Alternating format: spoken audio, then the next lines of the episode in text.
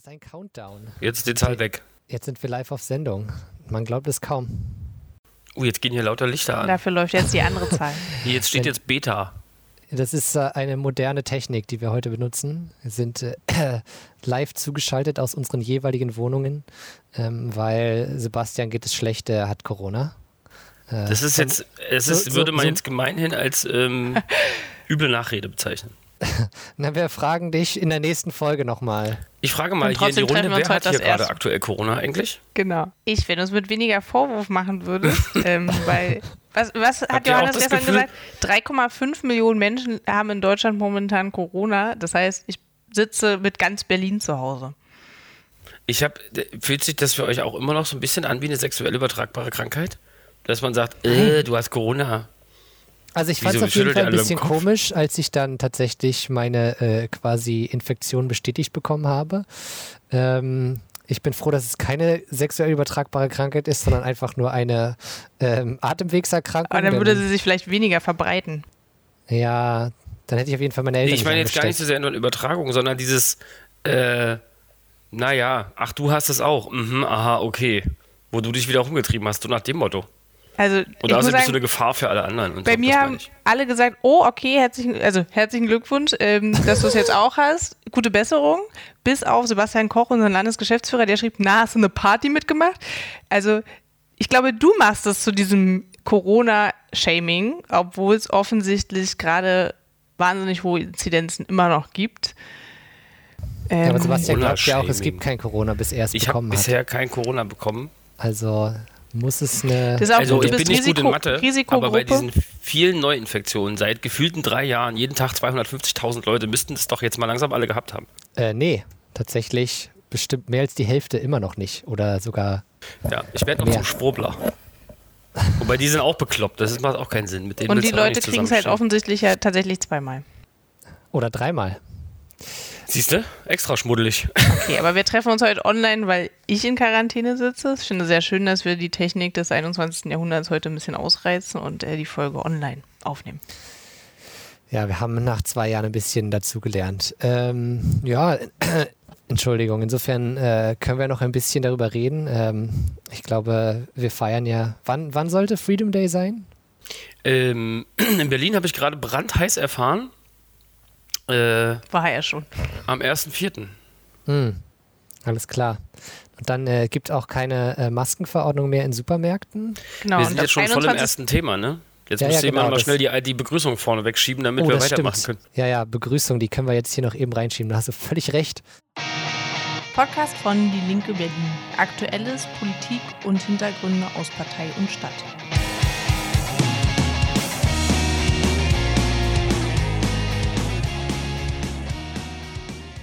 Lieber Sebastian, Landesgeschäftsführer der Linken Berlin. Guten Tag. Hier ist Johannes. Ich bin Annika. Und willkommen beim Podcast der Linken Berlin. Und wir sind einfach mal ganz subtil direkt ins Thema eingestiegen. Die aktuelle Corona-Lage. Offiziell ist ja die Pandemie vorbei, habe ich gehört. Ich glaube, am 20.03. wird die vorbei. Dann 21. läuft irgendwie 21. Ja, und dann... Also das macht mich schon ein bisschen fertig, muss ich sagen.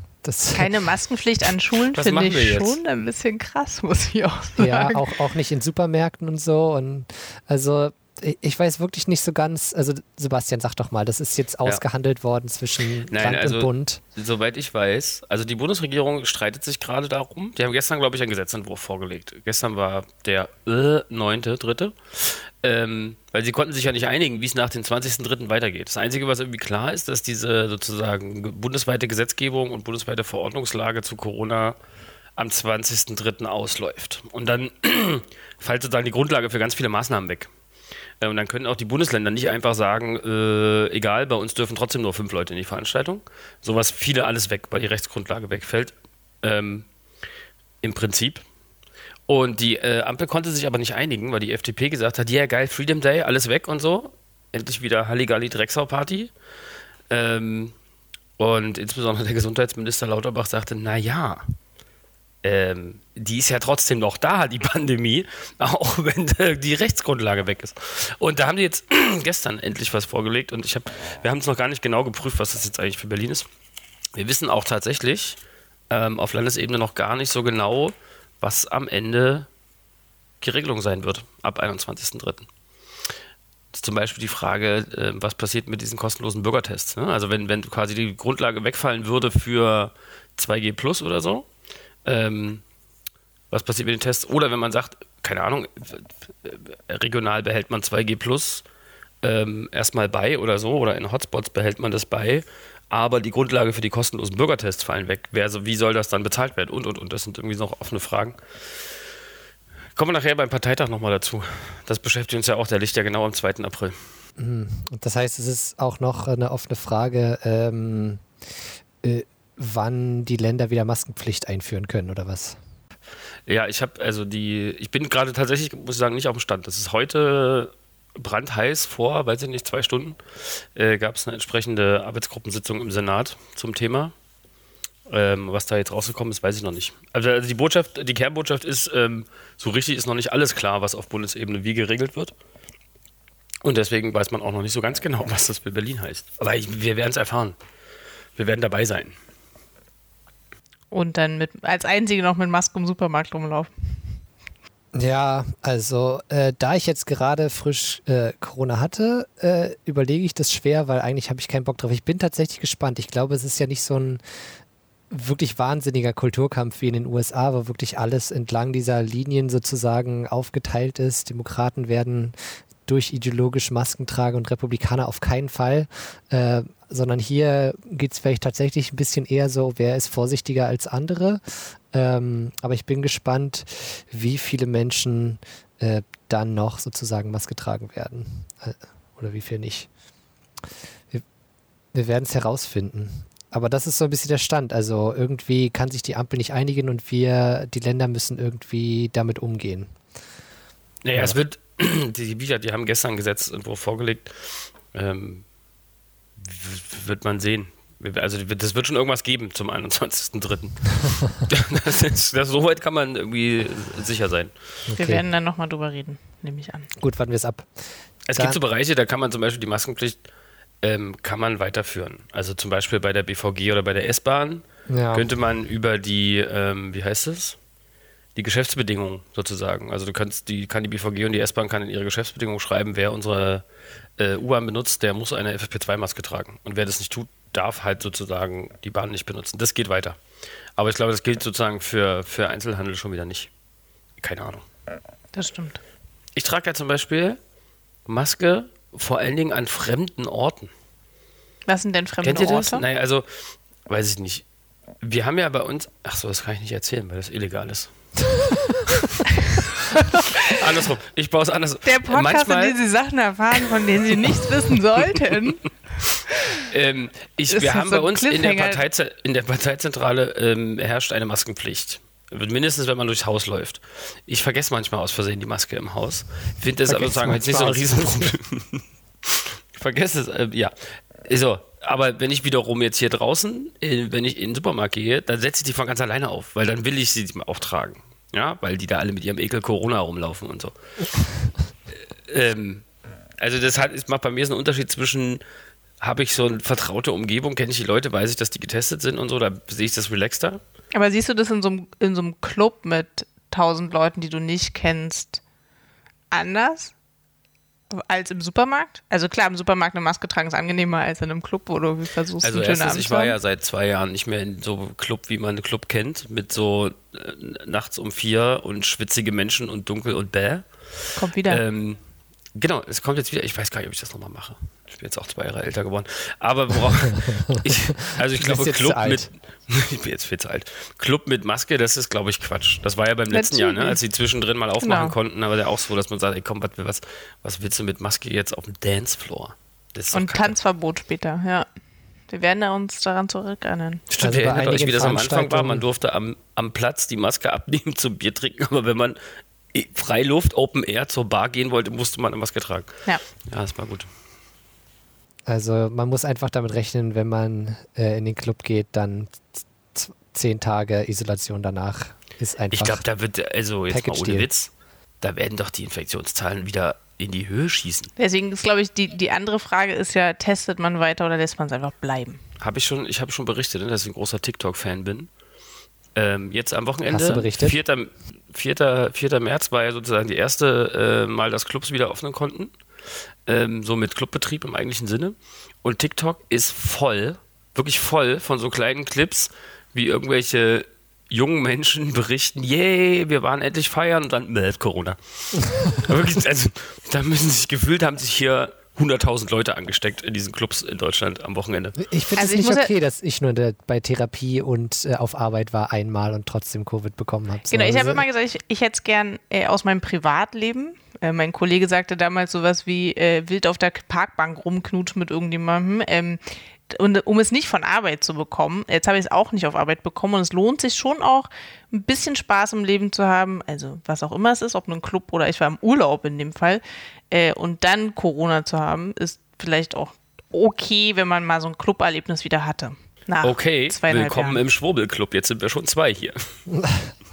Na, man muss Opfer bringen, will Annika sagen. Nein, man muss auch mal an sich selbst denken und ein bisschen Spaß haben. Und wenn man nicht zur vulnerablen Gruppe gehört, dann ist so Urlaub, heißt halt Corona. Ja, ein bisschen Spaß haben, das haben die jungen Leute 2020 auch gesagt, als sie alle Corona bekommen haben und dann in Intensivstationen voll waren. Ja, aber wir haben inzwischen Impfungen, also wir sind schon ein bisschen weiter. Du kannst das nicht bei 0 ansetzen und uns die Diskussion von vor 2 Jahren um die Ohren hauen, sondern wir sind, also ich zumindest bin 3-fach geimpft, das heißt, und ich habe offensichtlich auch niemanden angesteckt, also ich versuche mich schon so doll wie möglich, also jetzt sowieso in Quarantäne, aber auch nach dem Urlaub direkt zu isolieren, zu warten, bis mein Test negativ oder positiv ist und in dem Fall tatsächlich irgendwie 5 Tage zu warten, bis er positiv ist.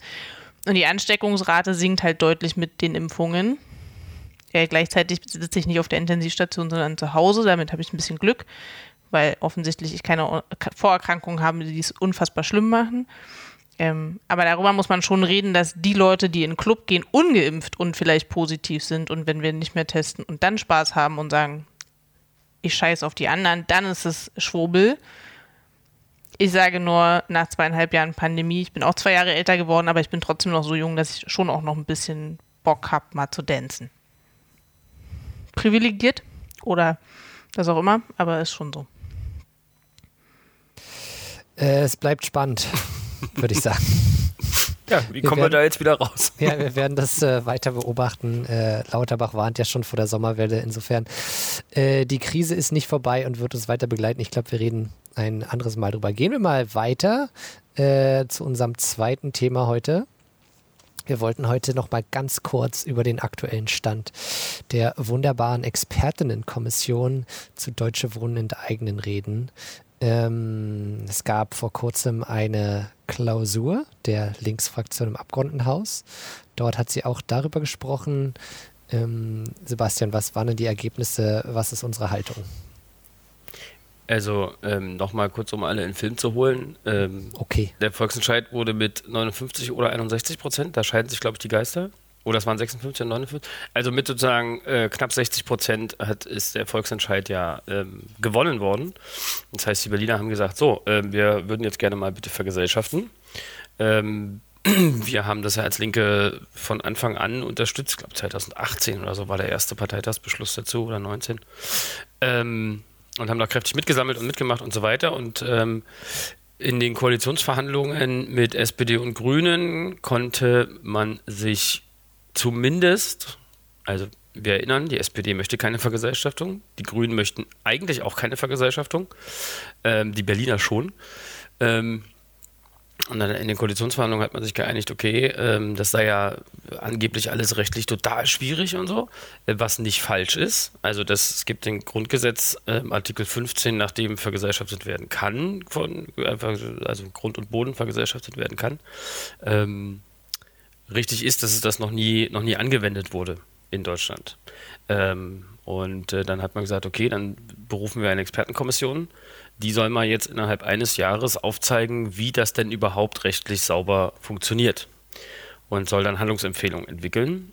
Wir gehen davon aus, dass die Kommission sagt, also kann man alles machen, müsste man dieses und jenes beachten. Und dann daraufhin der Senat sich entscheiden muss, ob er da jetzt ein Gesetz macht und das Parlament das dann auch beschließen wird. So. Jetzt mal der Frage, wie diese Kommission arbeitet, wie die zusammengesetzt ist, wer sitzt da drin. Die Initiative vom Volksentscheid sagt, ist natürlich erstmal mit dem Anspruch rangegangen, naja, wir haben 60% Zustimmung zum Volksentscheid, dann ist es klar, dass wir 60% der Plätze in dieser Kommission mit unseren Leuten und Experten besetzen. Ich feiere es voll. Kann man ruhig machen. Auf jeden Fall, finde ich voll gut. Ich meine, also jetzt mal sozusagen politisch betrachtet, na klar, die müssen den Druck hochhalten und machen das auch und das ist total richtig. Genau, und die Kommission ist im Grunde eine Sache des Senats. Ja? Also das ist jetzt keine Kommission, die das Parlament einsetzt oder so, sondern der Senat setzt diese Kommission ein. Die Initiative sagte, wir wollen da auch völlige Öffentlichkeit. Also jede Sitzung soll irgendwie live gestreamt werden, sämtliche Protokolle, alle Dokumente öffentlich. Überraschenderweise findet das zum Beispiel die SPD gar nicht so witzig. Lange Rede, kurzer Sinn. Wir sagen, haben als Linke, also die Fraktion bei uns, es gab eine Arbeitsgruppe zwischen Fraktion und Landesvorstand, die Vorschläge entwickelt hat, wie diese Kommission tatsächlich arbeiten kann und das sozusagen über unsere Senatsmitglieder dann auch einspeist in die dortige Debatte. Wir finden, dass es in jedem Fall eine Art paritätische Besetzung geben muss. Also sozusagen, dass dort von allen Koalitionsteilen Experten berufen werden können. Und dass auch die Initiative dort Expertinnen und Experten reinschicken soll in diese Kommission. Das sollen ja auch nicht nur Juristen sein, sondern müssen auch Leute dabei sein, die wissen, wie bewirtschaftet man große Wohnungsbestände. Also wenn man das jetzt mit der Vergesellschaftung quasi von heute auf morgen macht, hast du natürlich, ich weiß nicht, 250.000, 300.000 Wohnungen auf einmal zu bewirtschaften. Dafür gibt es überhaupt keine Struktur bisher. Wie funktioniert, wie kann sozusagen die Übernahme von solchen Wohnungsbeständen funktionieren? So. Fun Fact am Rande, kurz vor der Wahl wurden ja nochmal mehrere tausend Wohnungen übernommen von Deutsche Wohnen und anderen, Vonovia, ans Land Berlin. Die werden zum Teil jetzt auch erstmal von Deutschen Wohnen und der Vonovia weiter bewirtschaftet, weil es sozusagen gar nicht die Kapazität gibt, die jetzt von heute auf morgen zu betreiben. So. Lange Rede, kurzer Sinn. Wir finden auch, dass die Kommission... Was lachst du denn? Nix. Ich finde, lange Rede, kurzer Sinn ist immer total super. Ja, danach redet man meistens nochmal genauso lange. Wir finden, dass die Kommission selbstverständlich in einer gewissen Form öffentlich tagen oder arbeiten muss. Da wäre ich jetzt gar nicht so sozusagen ideologisch zu sagen, das muss alles live gestreamt werden. Es muss da irgendwie natürlich Räume geben, wo Leute auch mal sozusagen Gedankenspiele machen können, ohne dass jedes Wort gleich in der Öffentlichkeit auf die Goldwaage gelegt wird. Aber es braucht natürlich eine Öffentlichkeit dieser Kommission. Allein schon auch, damit das öffentlich diskutiert werden kann. Also damit sozusagen auch in der Medienöffentlichkeit und in der politischen, gesellschaftlichen Öffentlichkeit laufend auch darüber diskutiert wird, was dort passiert. Das ist total wichtig. Also eine Kommission, die sich einfach nur einschließt für ein Jahr und geheim tagt und in einem Jahr irgendwas rausspuckt, wäre tatsächlich der Worst Case. Kann man auch ehrlicherweise nicht machen. So. Und genau, das liegt jetzt beim Senat. Die müssen sich da jetzt verständigen, die drei Koalitionspartner. Und dann soll die Kommission eigentlich zu Ende März eingesetzt werden. Vielleicht zieht sich auch nochmal 1, 2, 3 Wochen, das weiß ich nicht. Aber welche Häuser aus dem Senat sind dabei? Also so wie es aussieht, werden alle drei Farben, wie man sagt, also alle drei Parteien, da in der Vorbereitung mit beteiligt sein. Für die Grünen... wird vermutlich Finanzen beteiligt sein, weil es ja doch auch um eine Menge Geld und die Frage der Entschädigung und Ähnlichem geht, wie man das abwickelt. Dann wird entweder irgendwie der Bereich Verfassung, das wäre Innensenat, und oder der Bereich Stadtentwicklung, Bauen, Wohnen, die es am Ende sozusagen auch umsetzen müssen, für SPD-Seite. Und für die linke Seite wird da vermutlich das Justizressort mit befasst werden. Also das wäre sozusagen die sinnvolle Zusammenstellung, sodass man alle drei relevanten Bereiche, die man in der Kommission auch bearbeiten muss oder die bei so einer Vergesellschaftung wichtig sind, dass man die auch abgebildet hat.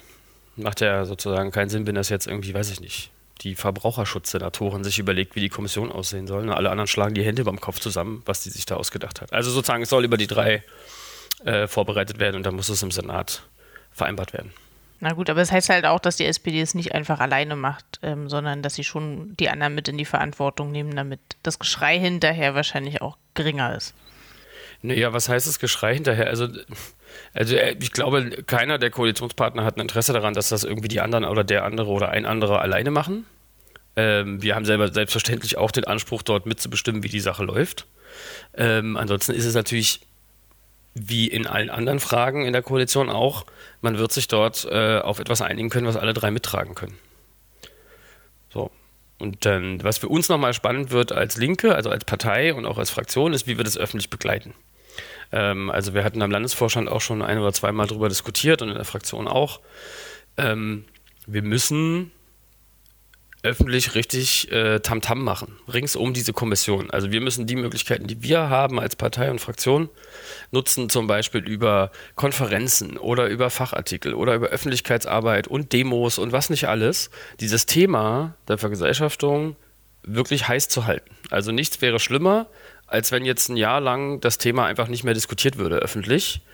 Das würde es letztlich auch den Gegnern in der Vergesellschaftung einfacher machen, das irgendwie schleichend zu beerdigen. So, und wir haben gute Verbindungen mit der Initiativenszene und ich glaube, dass wir da richtig aufliefern müssen. Genau, ich glaube, das kriegen wir hin. Also man muss auch sagen, sozusagen die politische Entscheidung oder die politische Debatte über Vergesellschaftung findet nicht in der Kommission statt. Es ist nicht so, dass jetzt alle auf die Kommission starren und sagen, mal gucken, ob die jetzt vergesellschaften oder nicht, sondern die Politik wird im gesellschaftlichen Raum gemacht. Und das heißt, da müssen jetzt alle Kräfte mobilisieren, damit auch noch dem Letzten in der Stadt klar ist, dass es offensichtlich einen relativ gangbaren Weg für Vergesellschaftung gibt, dass das total sinnvoll ist und dass das jetzt natürlich auch gemacht werden muss. Ja, so gut, eine Stimmung, so eine Hegemonie, so eine hegemonale Stimmung in der Stadt muss erzeugt werden. Die kommt nicht von alleine. Ja, die hatten wir ja schon. Also der Volksentscheid hat ja nun ein eindeutiges Ergebnis. Ich glaube, wichtig ist schon, das immer wieder aufrechtzuerhalten und halt darauf aufmerksam zu machen, dass der Volksentscheid nicht einfach irgendwo im Papierkorb landet oder ein Bullshit-Alibi-Ding bei rauskommt. Also, weil du hast die hegemoniale Stimmung ja schon, was damit zusammenhängt, dass unsere Mieten in Berlin einfach unfassbar teuer sind und immer teurer werden. Es gibt ja einen Grund, warum Leute dafür sind. Also hast du das ja schon und musst halt genau das Thema nur aufmerksam hochhalten und gucken, dass Leute sich nicht verarscht fühlen am Ende von der Politik, in dem Fall tatsächlich ja dem Senat. Aber dazu gehört dann zum Beispiel auch, der Volksentscheid hat ja nur gesagt, der Senat soll jetzt ein Gesetz machen und dann soll vergesellschaftet werden. Selbst die Initiative, die haben ja auch viele Monate an einer eigenen juristischen Idee gearbeitet, wie das funktionieren kann. Also auch die wissen, die Akteure wissen, dass das an sich eine ziemlich komplizierte Veranstaltung werden wird. Und dass natürlich die, sagen wir mal, politischen Gegenkräfte da auch entsprechend sind. Das heißt, wir müssen diese Debatte, diese öffentliche, auch dafür nutzen, zu vermitteln, wie das gehen kann. Und zum Beispiel, wir hatten das vor dem Wahlkampf lange, das Thema mit der Entschädigung, wo einfach immer behauptet wurde von SPD und Immo-Verbänden, das kostet 36 Milliarden Euro. Der Senat hatte dann auch irgendwie eine Kostenschätzung abgegeben, die war insgesamt nicht so mega glücklich. Und so sagte sinngemäß, wenn wir das jetzt quasi auf einen Schlag bezahlen müssten in dem Wert, selbst mit ein paar Abschlägen, kostet das unglaublich viel Geld. Und da wurde halt permanent behauptet, das geht gar nicht, weil dann können wir keine Schulen mehr sanieren, keine Spielplätze mehr bauen und. Ist halt einfach eine massive Falschinformation, die da verbreitet wurde. Richtig ist, es ist eine krasse Aufgabe, so eine Entschädigung zu regeln. Aber auch da haben wir lange, auch hier im Podcast schon mal drüber gesprochen, gibt es Ideen, wie das gehen kann. Man kann das über Schuldscheine machen, man kann das über langfristige Kredite machen und. Wenn man vergesellschaftet, dann bekommt man ja ab dem Zeitpunkt auch die Mieteinnahmen. Ja, es ist ja nicht so, dass man das Geld einfach rausbläst aus dem Landeshaushalt. Und. Will darauf hinaus, das ist alles eine sehr komplizierte Sache. Und nur zu sagen, wir wollen vergesellschaften und jetzt haben wir mit 60% das beschlossen, jetzt muss es halt einfach mal eben gemacht werden. Na gut, das macht ja keiner. Also es ist unsere Aufgabe auch als die Linke Berlin, genau diese Kommunikation und das Wissen weiterzugeben. Genau, wir müssen die Menschen in der Stadt dafür gewinnen, dass das ein komplizierter Prozess ist, aber ihnen auch erklären, wie er machbar ist. So dass auch der Letzte versteht, dass so plumpe Propaganda von der Gegenseite halt einfach plumpe Propaganda ist. Könnte auch eine vertrauensbildende Maßnahme im Bereich Politik sein. Es mangelt ja manchmal doch an Wissensweitergabe. Ich finde es total gut und eine große Kampagne ist auf jeden Fall wichtig, auch mit den Leuten in der Stadt zusammen da vorzugehen. Und dann werden wir das Thema mit Sicherheit weiter immer wieder auf die Tagesordnung holen müssen. Das ist wohl korrekt. Ja, das ist ja eine wunderbare Überleitung zu unserem nächsten Themenblock. Und zwar, weil ihr jetzt davon gesprochen habt, die Leute mitzunehmen und dass die Linke eine große Aufgabe vor sich hat, haben wir am 2. April, also auch schon in weniger als einem Monat, wieder mal einen wunderschönen Landesparteitag. Und diesmal auch wieder vor Ort, weil wir wissen ja, Corona ist vorbei.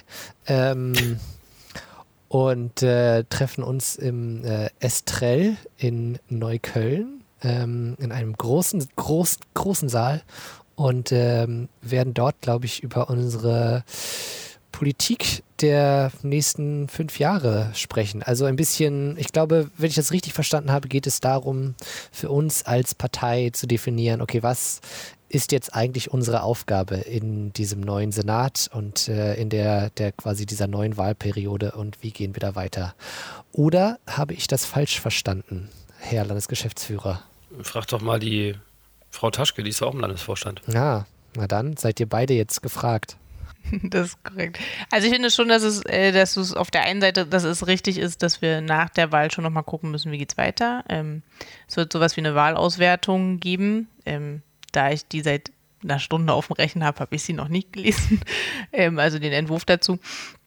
Aber natürlich müssen wir ins Gespräch kommen nach der Wahl. Und wir haben eine Pandemie, deswegen haben wir es jetzt in den April geschoben, in der Hoffnung, dass die Zahlen etwas okay aussehen und man mit was auch immer für einem Hygienekonzept eine sichere Tagung durchführen kann. Ich finde es auch ganz schön, mal wieder Genossinnen in Farbe und live zu sehen.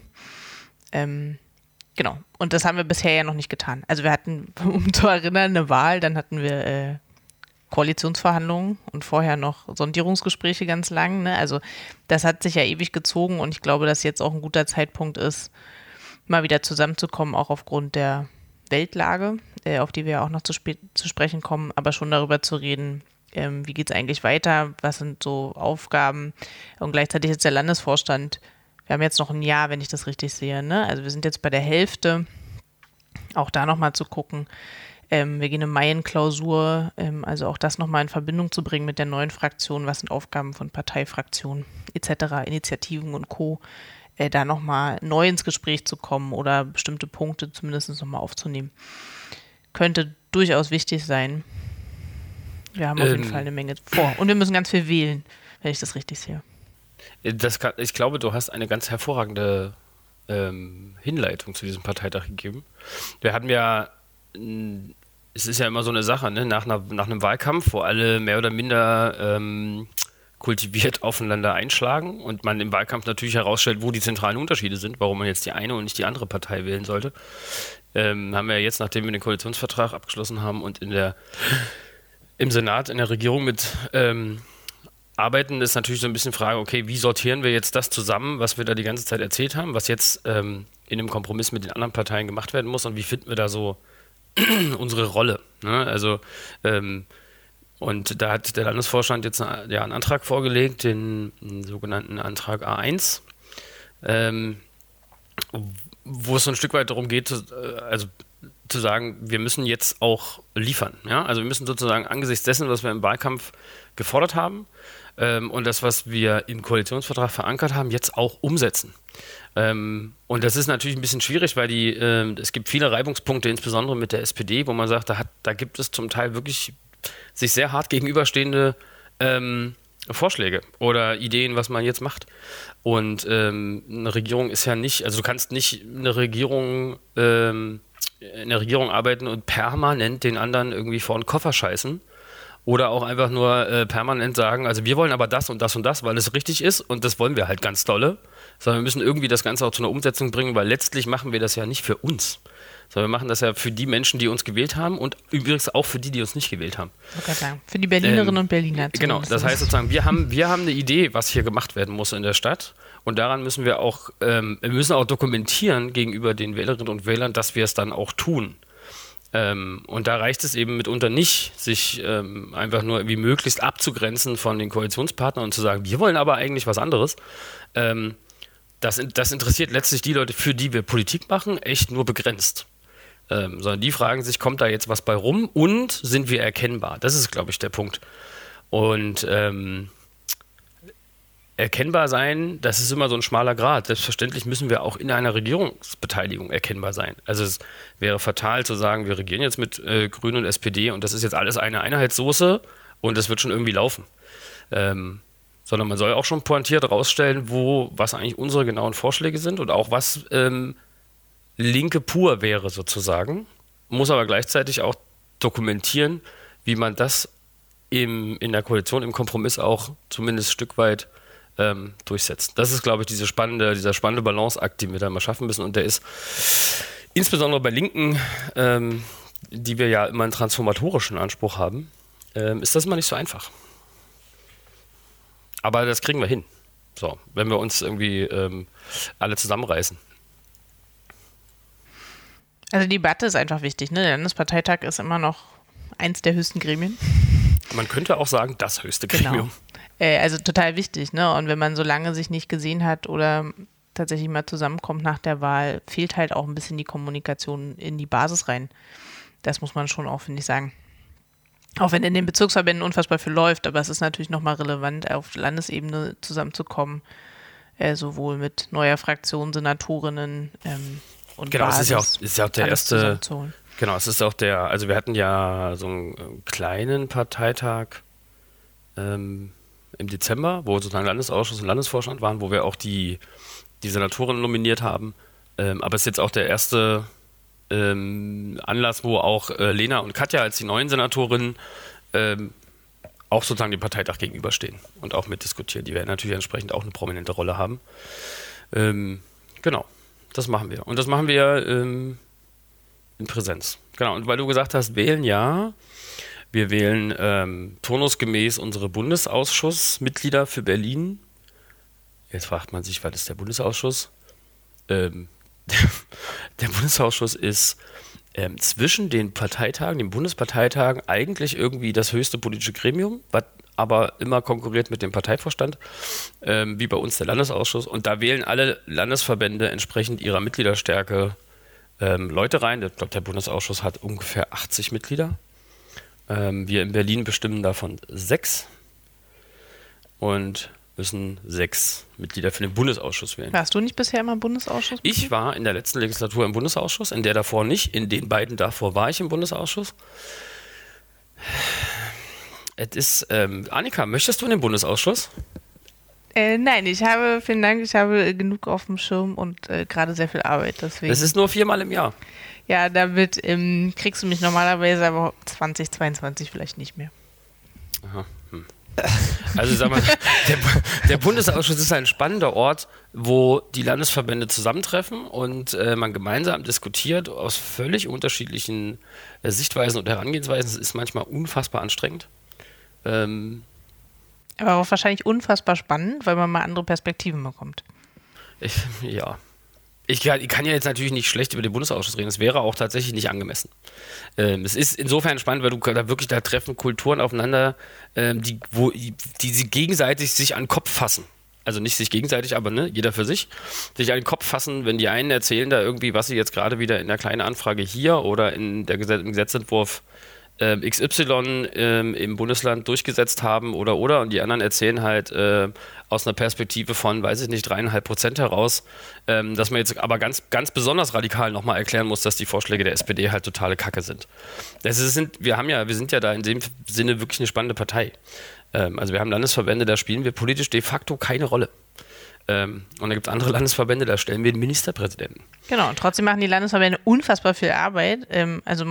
Was die da hochstemmen, auch mit 3% und relativ wenig politisch mitspielen, finde ich ja schon nochmal beeindruckend. Also, wenn man sich das geben will, klar. Ja, und dann haben wir natürlich ganz unterschiedliche politische Traditionen, aus denen unsere Partei als Sammlungspartei, ich habe es vorhin gesagt, besteht. Ne? Also wir haben sozusagen Leute, die aus einer sehr starken Protestkultur kommen und andere Leute, die mit einem sehr hohen Gestaltungsanspruch oder auch sozusagen also wo die Partei auch vor Ort eine andere Rolle spielt. Ne? Also man kann es, ob man Volkspartei sagt oder nicht, ist egal, aber und das kommt zusammen im Bundesausschuss und da gibt es zum Teil sehr spannende, manchmal auch sehr krude Debatten, aber man lernt wirklich sehr viel auch über die Partei und ist eigentlich ein guter Ort, um sich, auch wenn es manchmal anstrengend ist, gegenseitig einfach die verschiedenen Sichten auch mal zu erklären.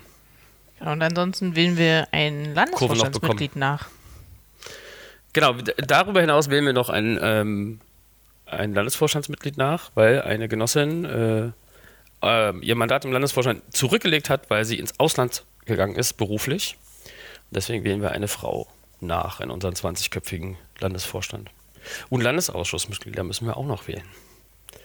Wir haben einen Landesausschuss, so wie es einen Bundesausschuss gibt. Und da gibt es 8 Mitglieder, die aus unseren Arbeitsgemeinschaften im Landesausschuss sitzen. Und die werden absurderweise vom Landesparteitag gewählt. Ja, und nicht von ihren selber. Ich habe mich nämlich schon auch gefragt. Okay. Weil die Bezirksverbände wählen ja ihre Landesausschussmitglieder selbst. Genau. Okay. Ich habe die Satzung nicht geschrieben, aber diese Regelung ist so. Und die Arbeitsgemeinschaften können Leute vorschlagen für den Landesausschuss und der Parteitag muss sich dann von denen 8 raussuchen und die wählen. Okay. Ja. Und wenn alles klappt, wählen wir aber wieder elektronisch, das heißt. Wir schaffen das alles an einem Tag. Ja. Tagesordnung geht, glaube ich, bis 17.30 Uhr. Halten wir auf jeden Fall ganz genau ein und sind pünktlich zu Hause, wie sonst auch immer. Also ich habe schon gesagt, hier erfährt man ja Sachen, die man sonst nirgendwo erfährt. Heute ist uns in der Geschäftsstelle aufgefallen, dass die Uhrzeit für die Mittagspause und die Uhrzeit für die Fortsetzung nach der Mittagspause identisch ist. Das ist übrigens im gesamten Vorstand niemandem aufgefallen, als er den Parteitag einberufen hat. Aber naja. Kleine Verzögerung, die wir also jetzt gerade festgestellt haben. Na gut, okay, dann wissen wir Bescheid, 2. April, die Informationen zum Landesparteitag und ich nehme doch mal stark an, den Livestream findet man dann auf unserer Webseite bei dielinke.berlin/LPT für Landesparteitag. Ich werde den Link natürlich wie immer in die Beschreibung dieser Folge setzen und damit kommen wir zu unserem nächsten, vermutlich die allermeisten Menschen bewegenden Thema, das Sebastian schon nicht mehr hören kann, obwohl es noch nicht mal 2 Wochen war, und zwar der Ukraine. Da gibt es auch was auf unserer Webseite, dielinke.berlin/Ukraine, und das ist das Thema Ukraine-Krieg. Ich glaube, das konnten sich alle irgendwie denken. Ja, wir hatten gestern auch eine erste Veranstaltung des Landesverbandes dazu, wo Katina Schubert, unsere Landesvorsitzende, und Fabian Wisotzki von der Rosa-Luxemburg-Stiftung einen Input gehalten haben. Annika, du hast moderiert. Insofern, wir waren, glaube ich, alle da und haben gesehen, dass es durchaus einiges an Diskussionsbedarf gab dazu. Geflüchteten Menschen, denen wir helfen. Und natürlich ist das für uns Linke auch insofern schwierig, als wir uns die Freundschaft mit Russland, mit dem russischen Volk, mit den Völkern der ehemaligen Sowjetunion und immer eine ganz große und eine wichtige Rolle gespielt hat. Und natürlich ist niemals vergessen der Blutzoll, den die Völker der Sowjetunion nach dem Überfall Nazi-Deutschlands auf die Sowjetunion gezahlt haben. Die Leistung der Roten Armee für die Befreiung von Hitler-Deutschland. Das ist alles ganz tief in der DNA der Linken verankert. Und der kulturelle Austausch, die kulturelle Nähe an vielen Fragen ist ja auch nach wie vor groß. Und deswegen ist es, glaube ich, für uns ganz zentral wichtig, dass wir unterscheiden zwischen der Regierung Putin und der russischen Bevölkerung, auch den Bevölkerungen der anderen Staaten der ehemaligen Sowjetunion. Die Rote Armee, die Deutschland befreit hat, ist ja auch wir sind nicht nur von russischen Soldaten befreit worden, sondern von den Soldaten aller Bevölkerung der ehemaligen Sowjetunion. Und insofern ist es natürlich für uns eine noch schwierigere Situation, jetzt mit der Tatsache konfrontiert zu sein, dass Russland hier eindeutig einen völkerrechtswidrigen Krieg führt und das, was wir meinten, dass es uns verbindet, uns eben nicht verbindet. Jedenfalls nicht mit der Regierung der Russischen Föderation. Genau, ich finde es total spannend insgesamt. Katina sehr gut zusammengefasst hat, warum wir zumindest auch dem heutigen Russland und damals auch der Roten Armee und den Sowjetrepubliken zu Tag der Befreiung schon noch ein bisschen verbunden sind. Und dann gibt es, glaube ich, gerade sehr große Diskussionen. Weiß ich gar nicht, ob die so groß sind. Die Frage ist ein bisschen genau, Wie viel ist das? Also gestern waren sehr viele Leute anwesend, fand ich, für eine Veranstaltung. War das gut besucht. Man merkt, dass es Diskussionsbedarf gibt. Das liegt ein bisschen daran, Sebastian hat vorhin im Vorgespräch gesagt, es gibt Menschen, die sehr lange sozialisiert wurden, damit, dass Russland natürlich politisch auch wahnsinnig nah ist. Man nennt Bruderstaat oder ähnliches und das natürlich gerade kippt und dass diese Sozialisierungsfrage gar nicht so einfach ist, einfach so zurückzudrehen oder zu verändern. Also die Frage von Putin führt hier einen Angriffskrieg, das so deutlich auszusprechen, da gibt es offensichtlich Schwierigkeiten. Fabian und Katina haben das gestern sehr deutlich ausgesprochen.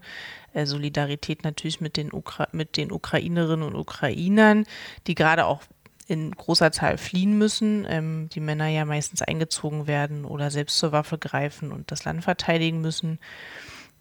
Aber auch mit den Russinnen und Russen, die auf die Straße gehen und gegen diesen Krieg protestieren. Also auch das muss man natürlich gleichzeitig sagen.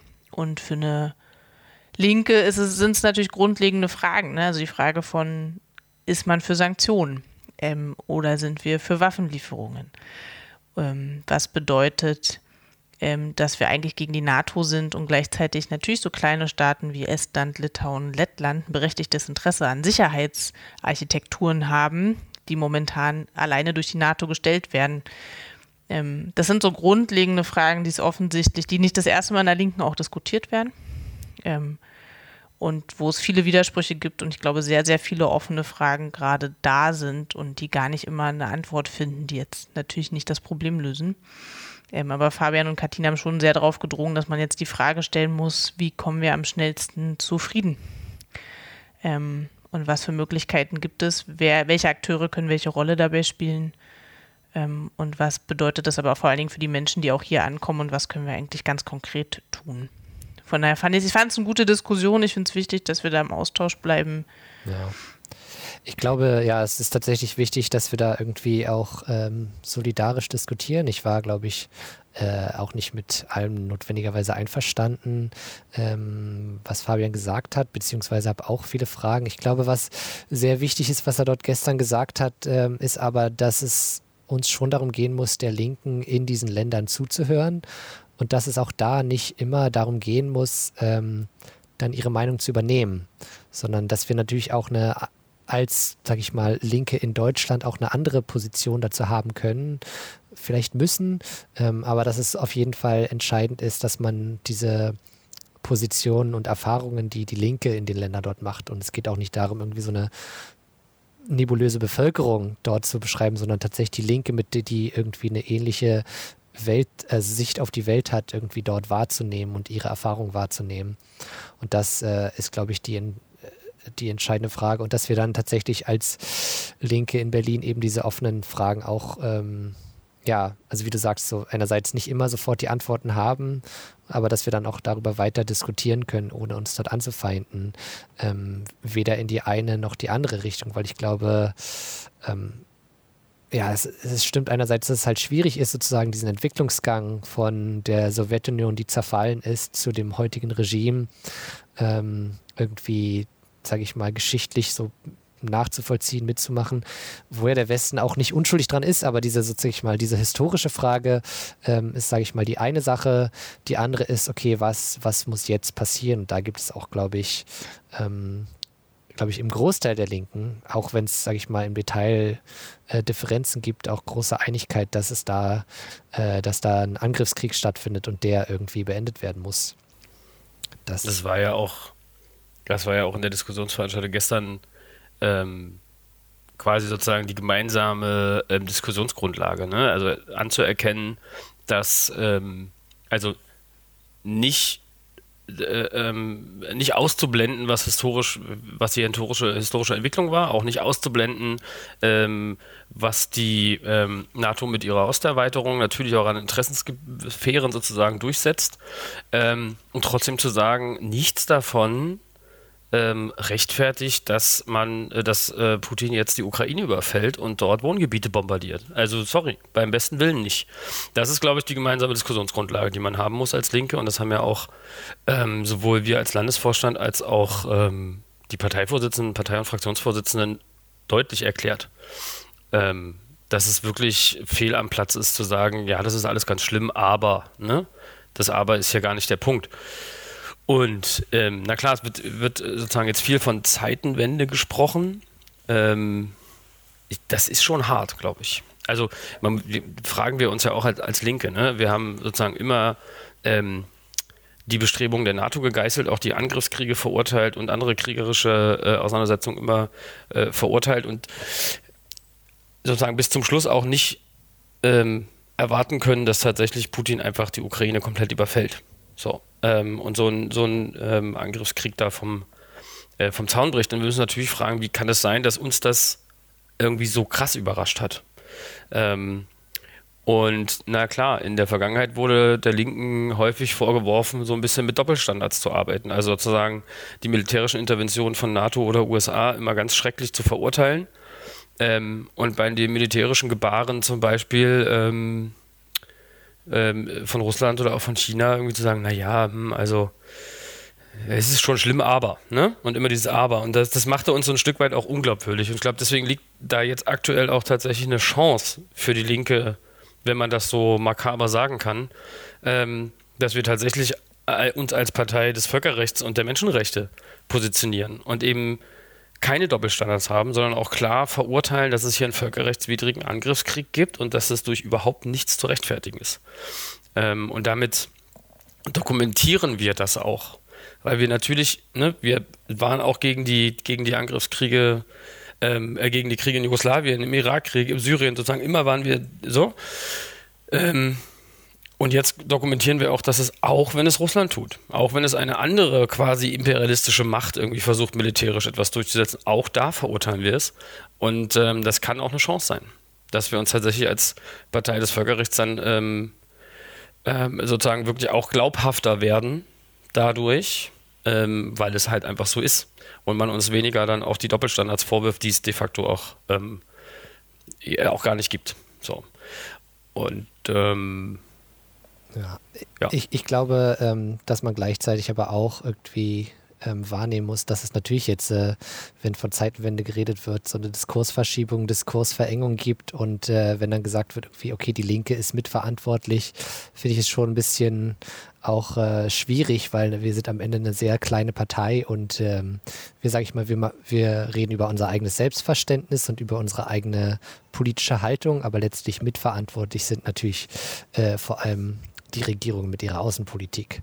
So, das sind, glaube ich, auch verschiedene Dinge. Und da gibt es ja auch jetzt, sage ich mal, dann so Forderungen sozusagen für diese, aufgrund dieser Diskursverschiebung jetzt bei Dingen mitzugehen, die wir als Linke klar ablehnen, wie die Aufrüstungspolitik, die damit jetzt einhergeht. Und dass diese, sage ich mal, Einigkeit in der Frage müssen wir sicherlich auch als Linke jetzt weiter hervorheben, würde ich sagen.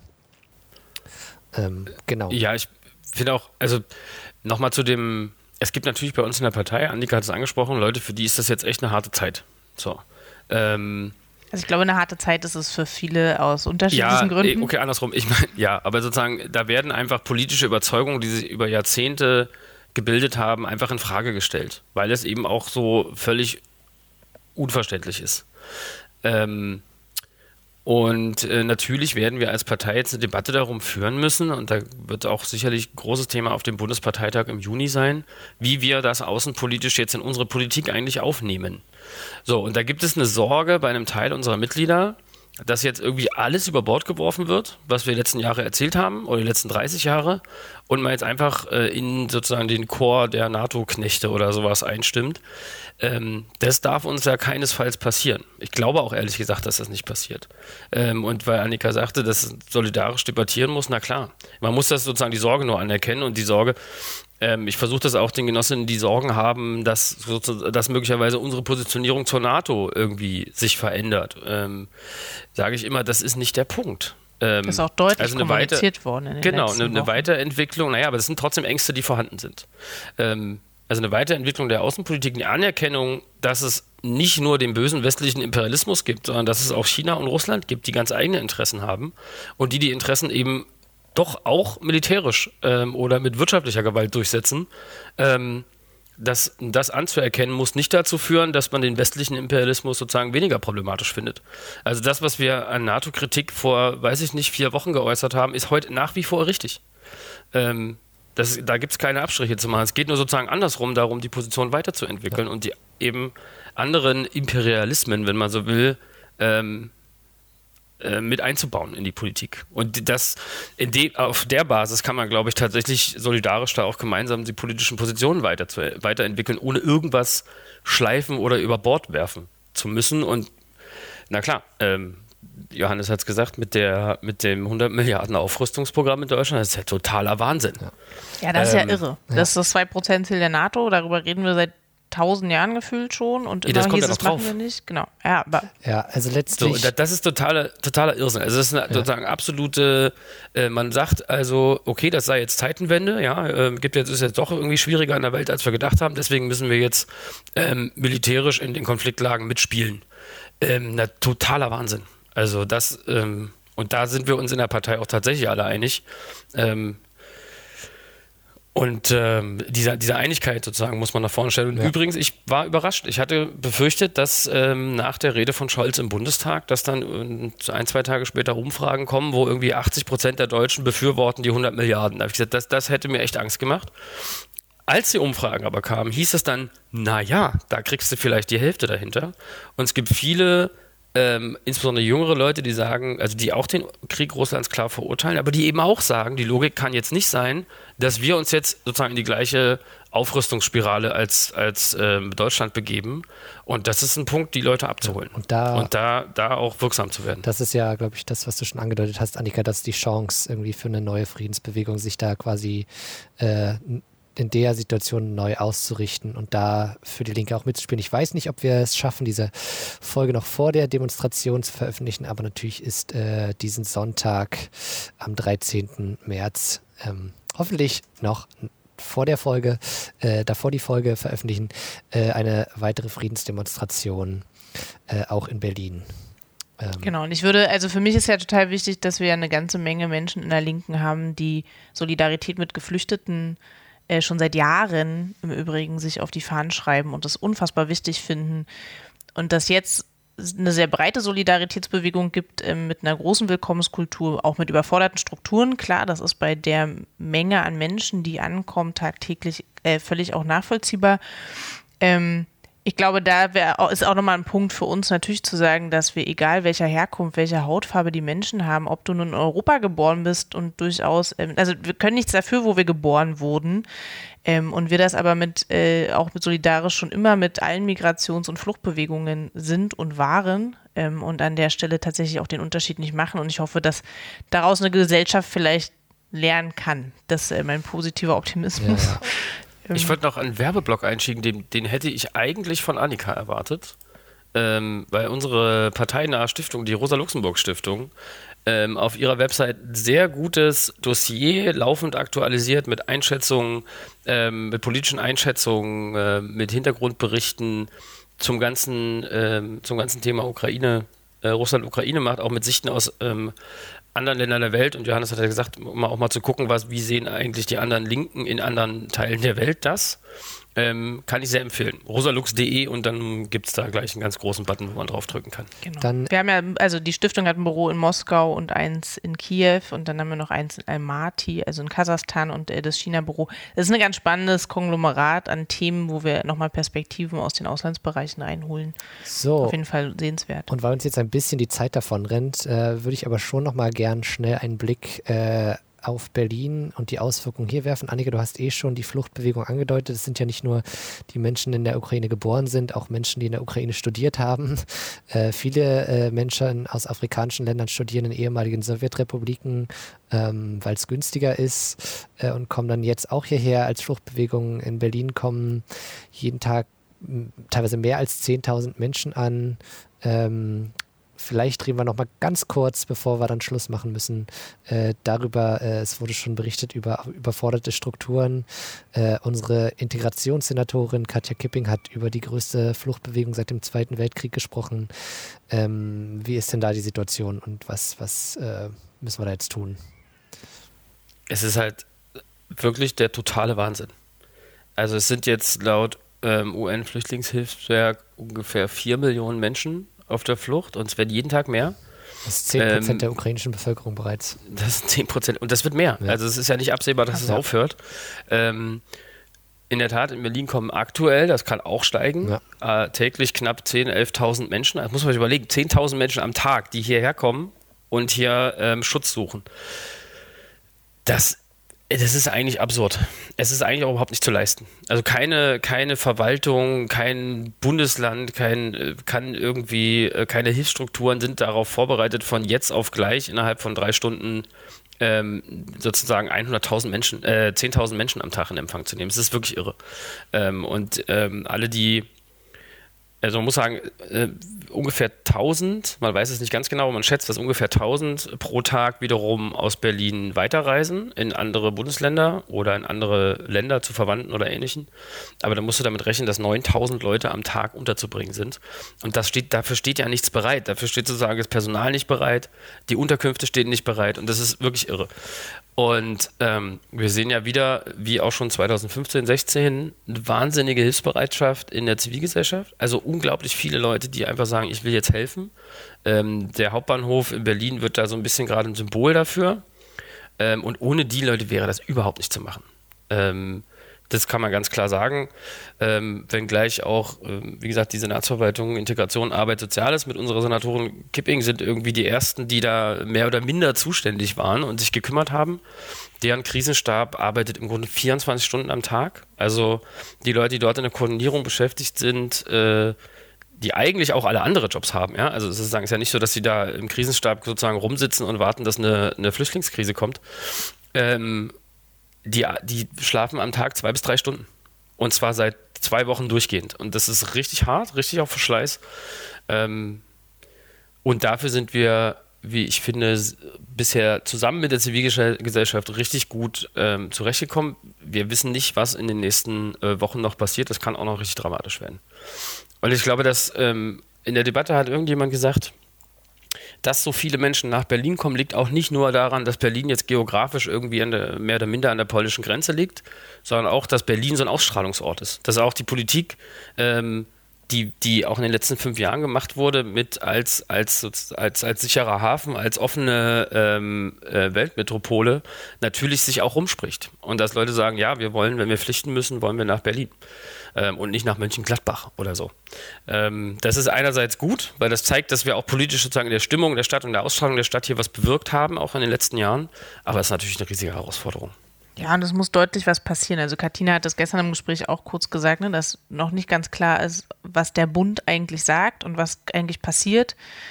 Aufgrund dieses EU-Gesetzes dürfen die Menschen herkommen, müssen sich registrieren, dürfen aber erstmal 3 Jahre auch Sozialleistungen empfangen. Das ist aber genau der Punkt, an dem sie ja auch gesagt hat, dann ist es Asylbewerberleistungsgesetz. Also auch da hat man sich irgendwie drumherum gemogelt. Das heißt, die Länder müssen es bezahlen.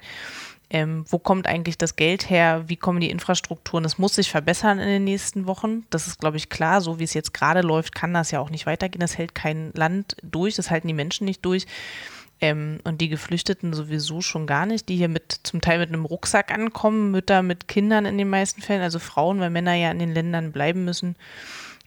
Ich finde, da werden wir mit Sicherheit nochmal drüber reden. Wir haben ja gestern auch schon gesagt, dass wir nochmal eine Folgeveranstaltung machen wollen zu dem Thema. Aber da kann auch die Bundesregierung in keinem Fall aus der Verantwortung genommen werden, nur weil das der Berliner Hauptbahnhof ist. Ja, heißt es nicht, dass Berlin dafür zuständig sein kann. In Berlin setzt hier der Senat Himmel und Hölle in Bewegung, um die Leute irgendwie zu versorgen und in Empfang zu nehmen. Und man hat das Gefühl in der Bundesregierung, naja, weiß ich nicht. So, also allein so Geschichten wie einfach zu sagen, okay, macht, was nötig ist, wir bezahlen es am Ende. Wir sorgen dafür, dass es finanziert wird, dass die Länder nicht auf den Kosten sitzen bleiben. Oder wir sorgen sofort dafür, dass Menschen in Sonderzügen auch in andere Teile Deutschlands gebracht werden. Oder. Einfach mal handeln. Aber davon ist tatsächlich extrem wenig zu sehen. Und das ist ziemliche Schande, würde ich sagen, für die Bundesregierung und für die Bundesrepublik. Aber du hast recht, da muss jetzt mehr kommen. Ja, alleine kriegen wir es als Berlin auf jeden Fall nicht gewuppt. Genau, ich glaube, dass wir da einen langen Atem behalten werden müssen. Der Krieg wird morgen nicht vorbei sein, auch wenn wir uns das, glaube ich, alle wünschen. Und dann kann man nur hoffen, dass die Menschen, auch die Ehrenamtlichen, die Kraft behalten und den Mut, den sie jetzt gerade an den Tag legen. und wir das irgendwie gewuppt kriegen. Ich habe gestern Bilder aus der Messe Hannover gesehen, wie Zelte aufgebaut werden. Das ist schon, also was an Infrastruktur machbar ist, in so kurzer Zeit auch mit der Unterstützung, die gerade da ist, oder die Kraft und die Ehrenamtlichen, die helfen, ist mega beeindruckend. Also vielen Dank immer da raus an alle Menschen, die da helfen können.